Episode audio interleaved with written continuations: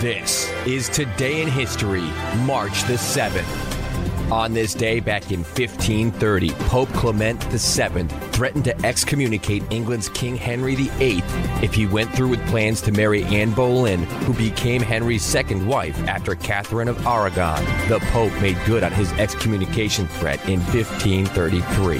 On this day in 1793, during the French Revolutionary Wars, France declared war on Spain. Also on this day in 1850, in a three hour speech to the U.S. Senate, Daniel Webster of Massachusetts endorsed the Compromise of 1850 as a means of preserving the Union. In 1926, the first successful transatlantic radio telephone conversations took place between New York and London. Also on this day in 1936, Adolf Hitler ordered his troops to march into the Rhineland, thereby breaking the Treaty of Versailles and the Locarno Pact. On this day in 1955, the first TV production of the musical Peter Pan, starring Mary Martin, aired on NBC. Just think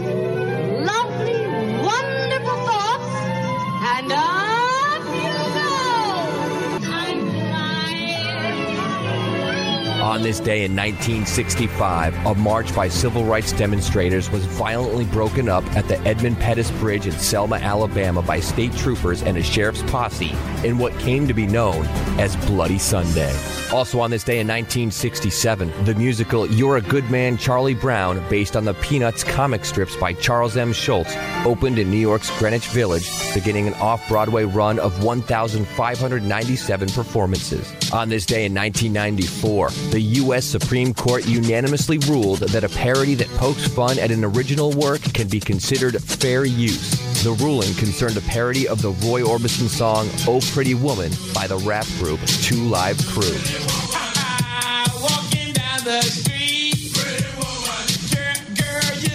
And on this day, in 1999, American filmmaker Stanley Kubrick dies in England at the age of 70.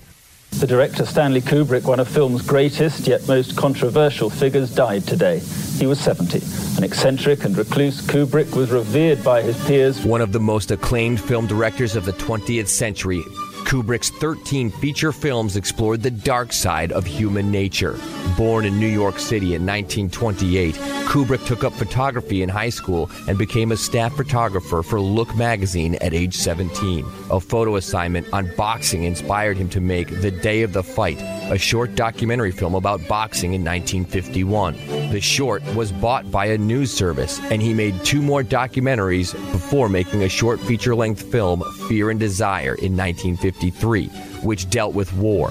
The movie, produced independently, received little attention outside New York, where critics praised Kubrick's directorial talents. Kubrick's next two feature films, Killer's Kiss 1955 and The Killing 1956, brought him to the attention of Hollywood, and in 1957, he directed actor Kirk Douglas in Paths of Glory, a story of military injustice in the French army during World War I. Douglas later enlisted Kubrick to take over production of Spartacus in 1960, a historical epic about the slave rebellion led by the Roman slave Spartacus in 73 BC. I'm Spartacus. I'm Spartacus. I'm Spartacus. I'm Spartacus. I'm Spartacus. I'm Spartacus. The film was a box office smash and won four Academy Awards, including Best Cinematography, which was attributed to Russell Metty but was largely Kubrick's work.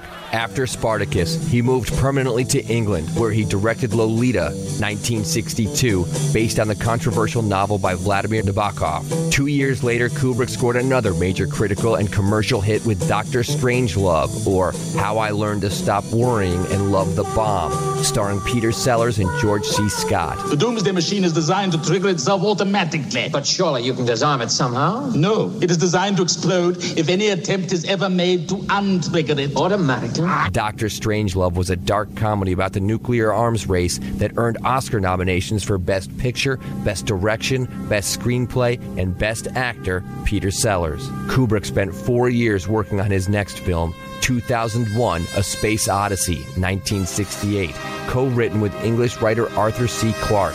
Now widely regarded as the greatest science fiction film ever made, 2001 A Space Odyssey won Kubrick a well deserved Best Visual Effects Academy Award. Hal, I won't argue with you anymore.